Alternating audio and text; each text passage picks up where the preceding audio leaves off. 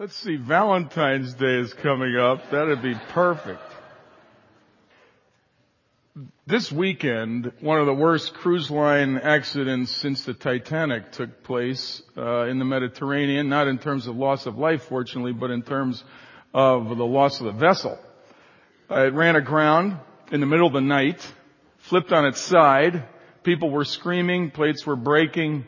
Uh, in the dark, they were crawling on half wall, half ceiling, finding their way down dark hallways, handing their babies to people they never made because they didn't think they, or that they had never met because uh, they thought they themselves wouldn't survive.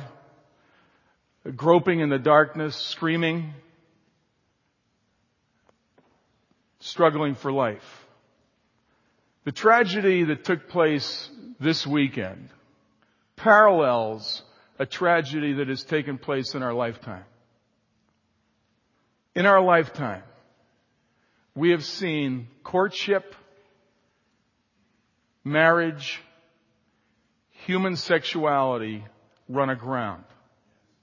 It's flipped on its side. It's left people screaming in the dark,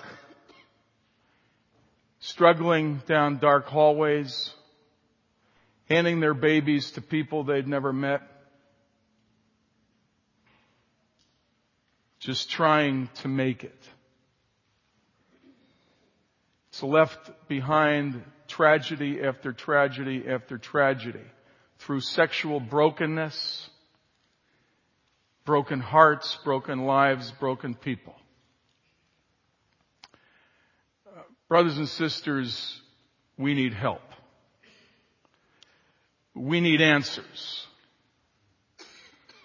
We need rescuing. And that's why today we come to the incredible book of Song of Solomon. It's the last of the poets. Five books of poetry. It's almost right in the middle of your Bible. If you open, you'll probably open the middle to Psalms, keep moving. The final of the five books of poetry is the book of the Song of Songs. Next week, by the way, we begin the prophets. It's the final Old Testament section. There are 12 prophets and we're going to be uh, looking at uh, those and uh, taking them one at a time. We're saving Isaiah until Easter Sunday. So next Sunday will be the book of Jeremiah. But this morning, this Song of Solomon. If you've never realized that the Bible contains an intensely passionate love story about a breathtakingly beautiful woman who falls for an extravagantly wealthy man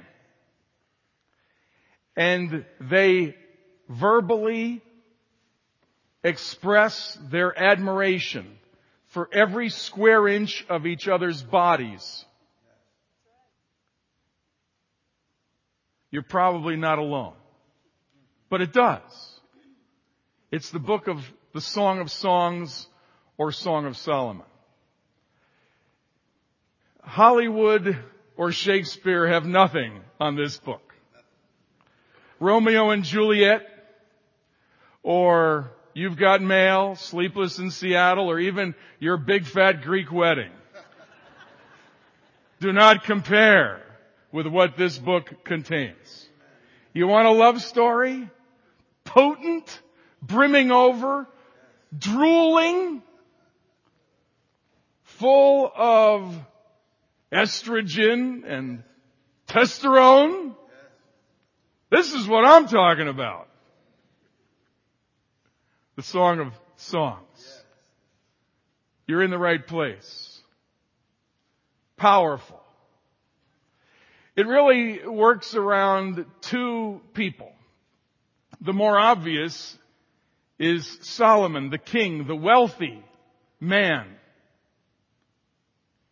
And the one he falls for, the Shunammite woman perhaps North African, dark skinned.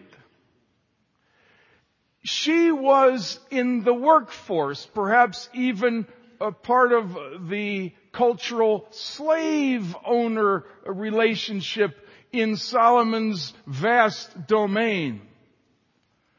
She and her family were all the low labor force, but she was stuck with the low of the low. She's clearly a Cinderella in every sense of the word. The despised in her family and in the society, but beautiful and even more beautiful inside than outside. If you've tried to read this book, you may get bogged down in who's talking to who. It's helpful to read with a Bible that gives you little clues that's not really in the, the actual Bible, but it's written on there to help understand who's talking at the time.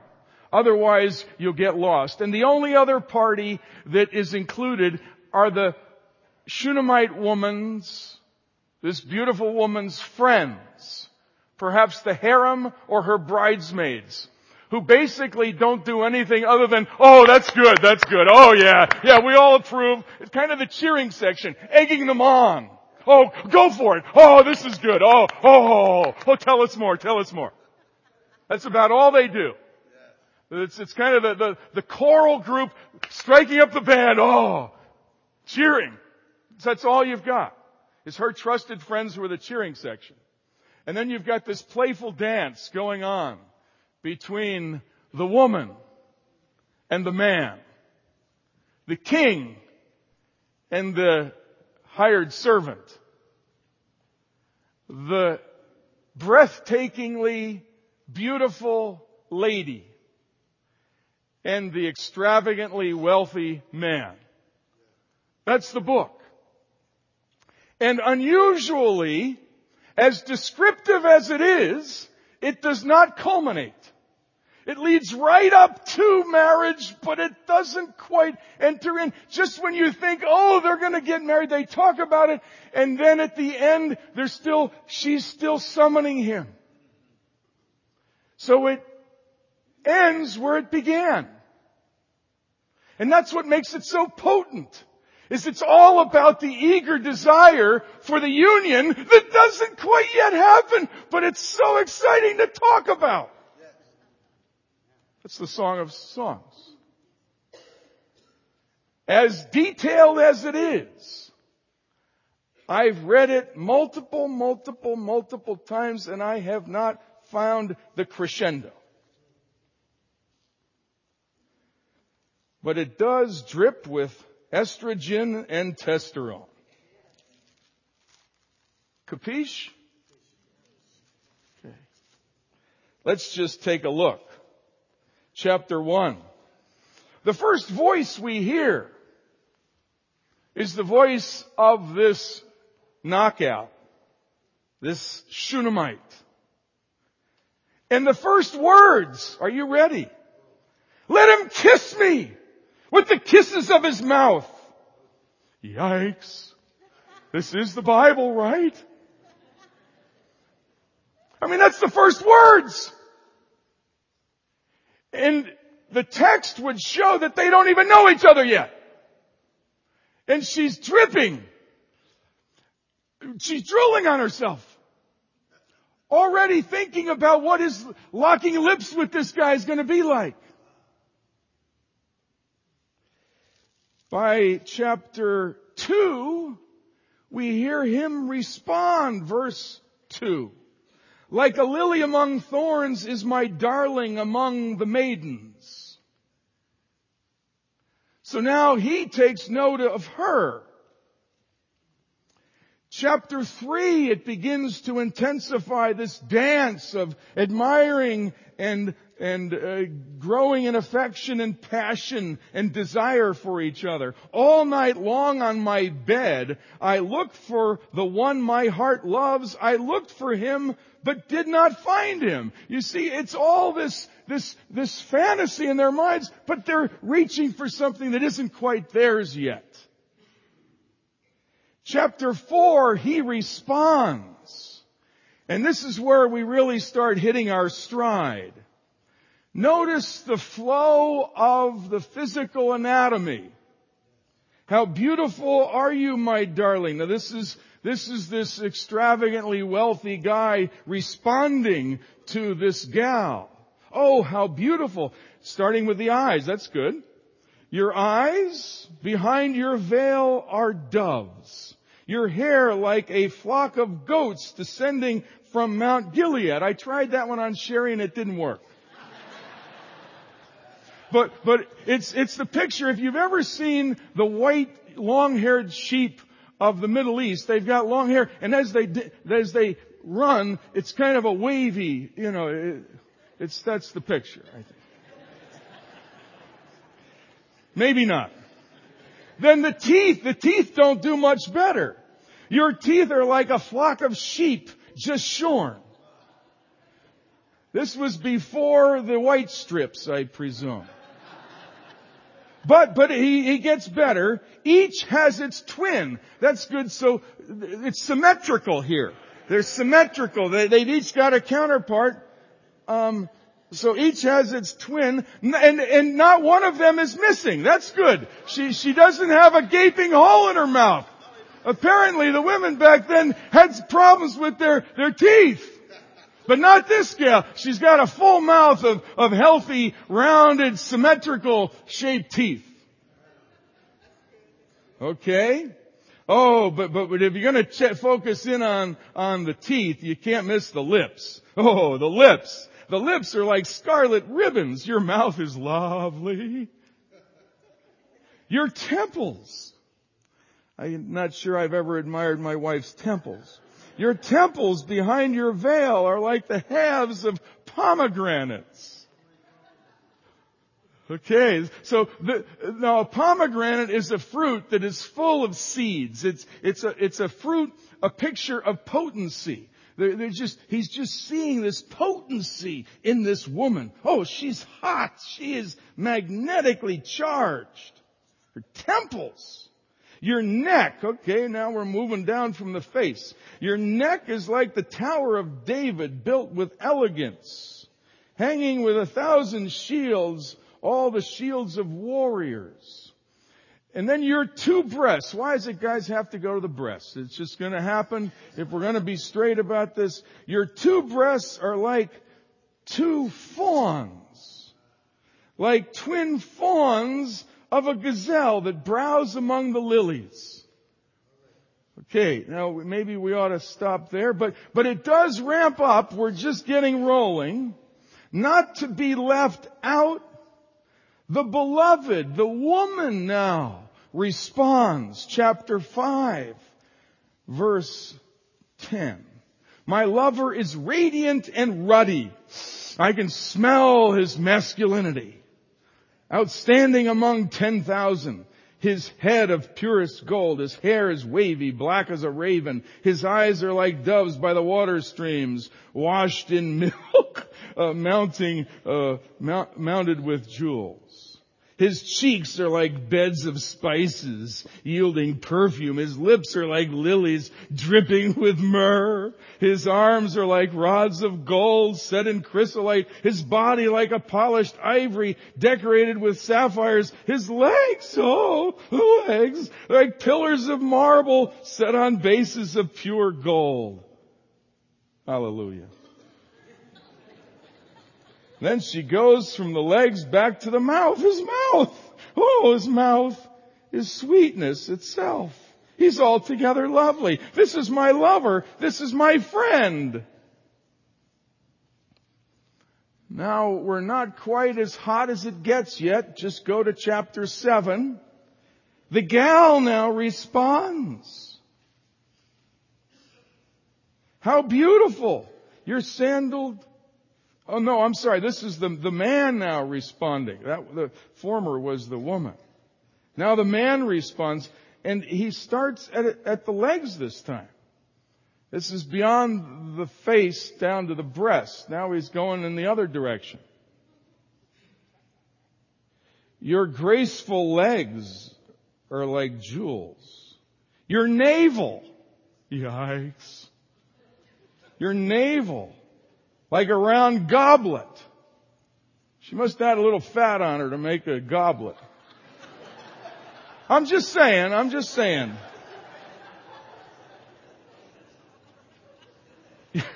Help the boy. I told you to pray for me. Now come on. Your waist, your waist is a mound of wheat encircled by lilies. Your breasts are like two fawns. He couldn't get that word picture. It was something about a fawn. He maybe played with fawns when he was a kid or something, but he, he, he knew, he knew fawns. They, we, they weren't strangers. Your neck is like an ivory tower. Your eyes like the pools of Heshbon. Your nose like the tower of Lebanon. Your head is crowned like Mount Carmel. I have no idea. I was on Mount Carmel seven months ago. I have no idea. I have, I don't even, I don't even want to know. Your hair is like royal tapestry. And then verse 7, he gets back to the breasts again. Now they're a cluster of fruit. And then he says, I'll climb the palm tree. I'll take hold of its fruit. Yikes. Hey, he's a guy. He's a guy. This is in the Bible. Let me tell you something. The Bible tells it straight. Doesn't mask it behind a bunch of religious paraphernalia.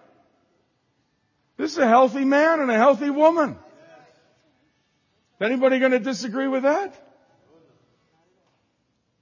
Somebody's getting a phone call because he was texting. He says, you're not going to believe what this pastor's saying. He says, just, just put me on speakerphone. Let me hear what's going on here. That's, that's what's going on. I can, I can, I can tell that. But so that you don't miss it. Believe it or not, we haven't gotten to the important stuff yet. This is, we're working our way in. But this is not as good as the book gets. Because by the time we get to chapter 8, the final chapter, we find something very interesting. Here the woman, the Shunammite, says, hey, I want a commitment. Where's the ring? You want me? Give me the ring. That is the punchline of the Song of Solomon. Watch this. Now three times in this book, the woman says, it's always the woman. The same thing that she says here in chapter 8 verse 4, the end of it, do not arouse or awaken love until it so desires. I'm not gonna get in bed with you until you marry me, is what she's saying. Isn't that awesome?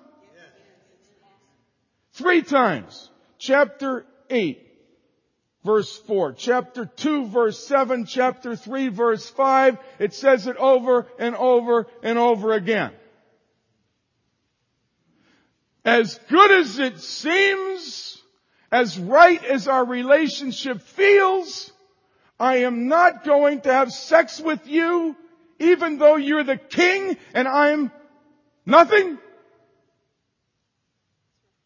I'm not going to give in to you until you make a commitment. And then she says, chapter 8, verse 6, she wants a seal place me like a seal over your heart, like a seal on your arm. The word seal in the Hebrew culture called for a commitment always. A seal is what you put on a legal document. I want this thing legal. I want the commitment. I refuse to be another one night stand. I'm not going to be just another gal in your harem. You've had too much of that, Solomon. I want a commitment. I want a seal. If, if I'm a seal, then this thing will go forward as much as I long for you. As much as every cell in my body longs to have a sexual union with you, I'm not going there until you make a commitment. Put a seal on it and then we can move forward. That is powerful. Lord have mercy.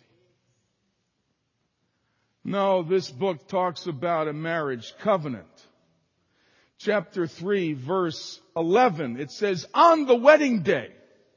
It talks about the wedding day. It all builds up to it, but it builds up and then it kind of tapers down right where it started. And you know the amazing thing in the book of the Song of Solomon, Solomon is not the hero of the story. The woman is. And I can prove that to you.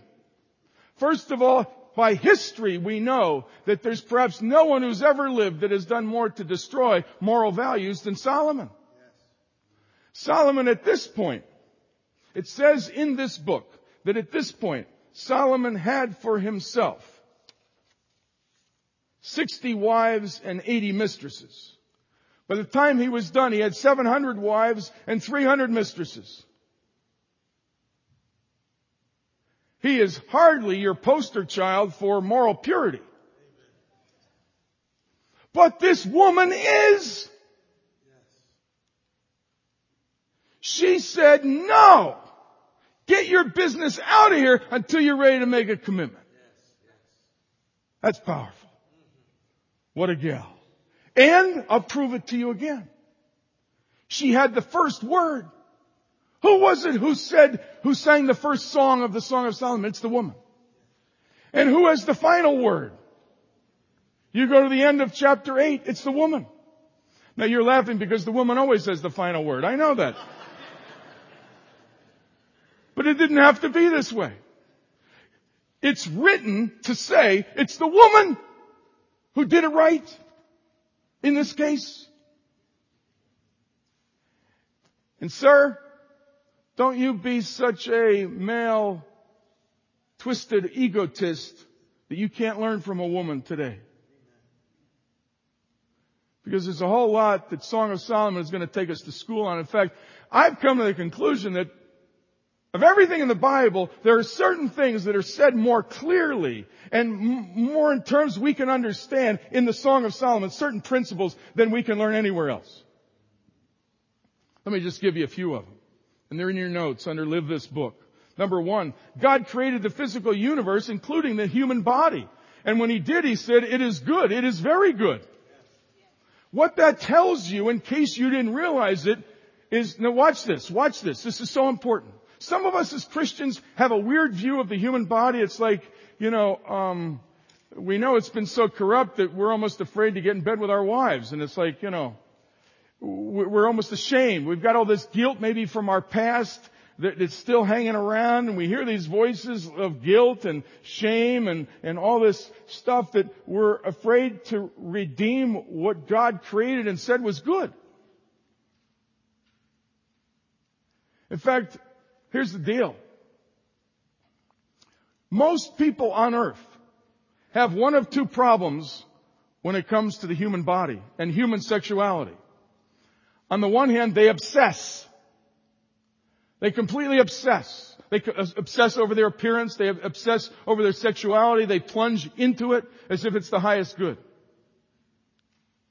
That's not biblical. But the other problem is equally bad.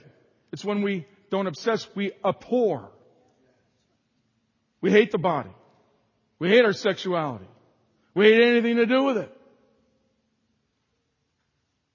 No, when God created the human body, He said it was good. And the Song of Solomon would not be in the canon of scripture if the body was not good. The second thing we learn here is that when God created the human body, He created us male and female, not just to procreate, but to enjoy the process. Are you with me on that? Some of you guys are saying, oh yeah. Oh, oh. It ought to. This isn't wishful thinking. You know, just as the, the appetite of eating was made pleasurable. I love talking about food when I'm fasting. Praise God.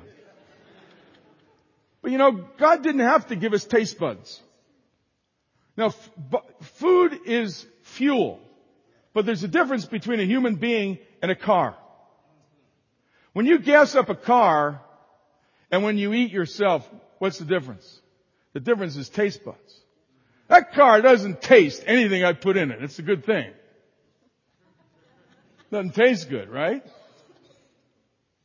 But when I eat, it, I taste it. You, you following me? He made us with taste buds to enjoy the pleasure of eating. And He made every woman He ever created with the potential, the ability to enjoy the sensory touch of physical love. And He made every man capable of enjoying the process as well. The fact of the matter is, hear it? Sex is not a dirty word, it is a holy word. When Jesus died and rose from the dead, He died to redeem us, spirit, soul, and body. The exchanging of romantic love is so potent, so powerful, so beautiful, so virtuous, so tender, so righteous, that it is protected always within the confines, the walls, the thick walls of marriage. And only ever for one man and one woman. That's the protection. That God so elevates this. He's not ashamed of it. He redeemed it to redeem and heal us of all of our sexual brokenness. Whether we were abused as a child or we slept around before marriage or we had an extramarital whatever. We had a homosexual whatever. A heterosexual whatever. Outside of marriage. Jesus died on the cross and rose from the dead to redeem it, to forgive it, to take away the guilt and the shame, to take our sins as far away from us as the east is from the west, and to give us a new beginning that we can move forward. Now I want to tell you, the Song of Solomon is needed more today than ever before.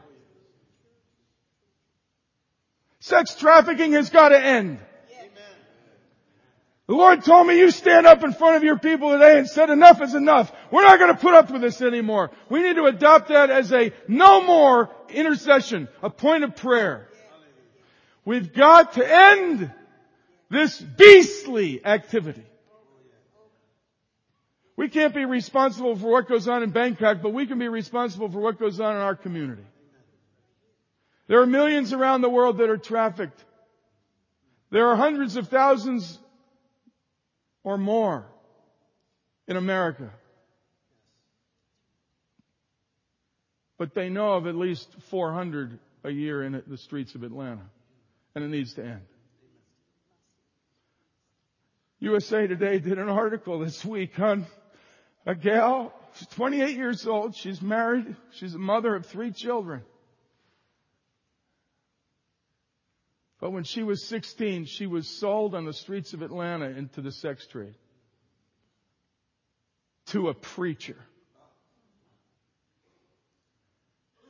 She said the worst thing about it is everybody was normal. It was a preacher, a lawyer, and a senator who owned her.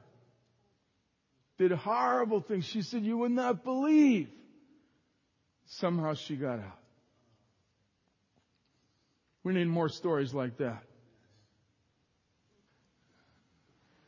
No, for too long, human sexuality, I'm in a relationship. I'm in a relationship. I'm in a relationship. That means like, you know, if, if I'm a guy, it doesn't matter if I'm with a guy or whatever, I'm in a relationship.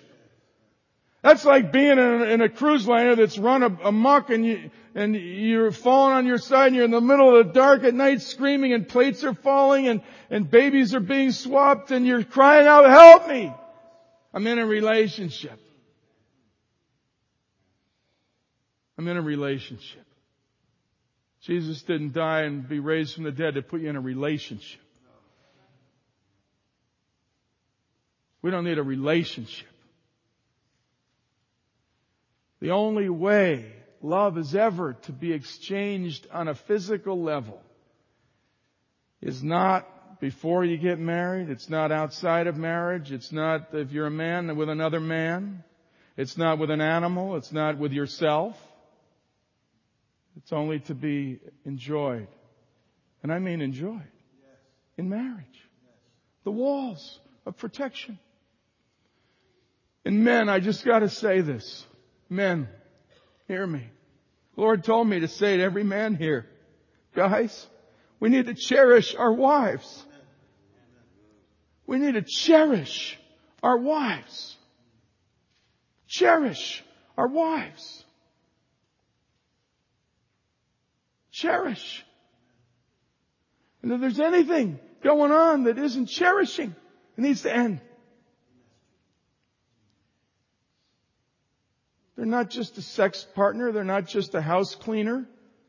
They're not just another source of income so we can afford to live. Cherish. Cherish.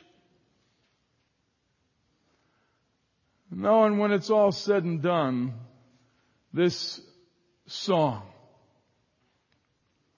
this song that brims over with passionate potency.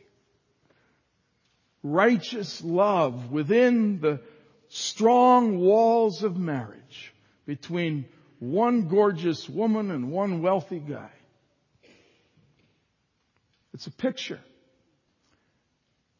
You see, when Paul wrote the book of Ephesians, he said, wives, be subject to your husbands. Husbands, love your wives as Christ loved the church. Then he quotes from the book of Genesis chapter 2 verse 24 and he says, for this reason a man shall leave his father and mother and uh, cleave to his wife and the two shall become one flesh. Then he says, I am telling you a profound mystery. For this refers to Christ and the church. It's a picture. The purity of the Shunammite beautiful woman of the Song of Solomon is a picture of the integrity that God wants in His church. The singular devotion just as she was a one man woman, righteously saving herself for the one and not crossing the line morally until he gave her a ring to make the commitment. So she represents for us our role before Christ as we look forward to His return. God wants us pure and spotless. He wants us people of integrity, of moral strength, righteous, pure, undefiled, clothed with the deeds of righteousness. Saying no to those illicit pleasures that are not ours because we belong to one who has redeemed us. Saving ourselves for one person. And for single people saving themselves for that day when they too will meet the Lord. It's true. It's the message of this powerful book that our culture is in such desperate need of. And we, brothers and sisters, we don't need to look at those who would dare cross the line into sex trafficking. God wants us to look in the mirror. There's a call for every one of us this morning to be pure, to be holy, to glorify Christ in whatever category we are in today. Young people, children, single, separated, divorced. Whatever you find yourself in that station of life, there's application for you. Father, won't you clarify for us the appropriate response this morning? What you're saying here. Lord, this has cut my heart deeply all week as I've allowed your word to penetrate my own soul and search me. Jesus, you said, you have heard, of course, that it was said, do not commit adultery. But I say to you that anyone who looks upon a woman lustfully has already committed adultery with her in his heart. Oh no, Lord, you don't want us to just be outwardly righteous. You want us inwardly pure. You want to take out the old dirty stony heart and put within us a heart of flesh that is clean and, and works well like the Shunammite woman who was beautiful on the outside, but even more beautiful on the inside. You want us to be externally righteous, but even more importantly, internally righteous. So work that in us. Because you are mighty to save. You are mighty to save. You save to the uttermost. You don't hand us a law and a standard without giving us the power to do it. This is not wishful thinking here. We're not being holier than thou. We're not uh, condemning others. Lord, we're standing before you asking your help to write your law on our hearts and to heal those hearts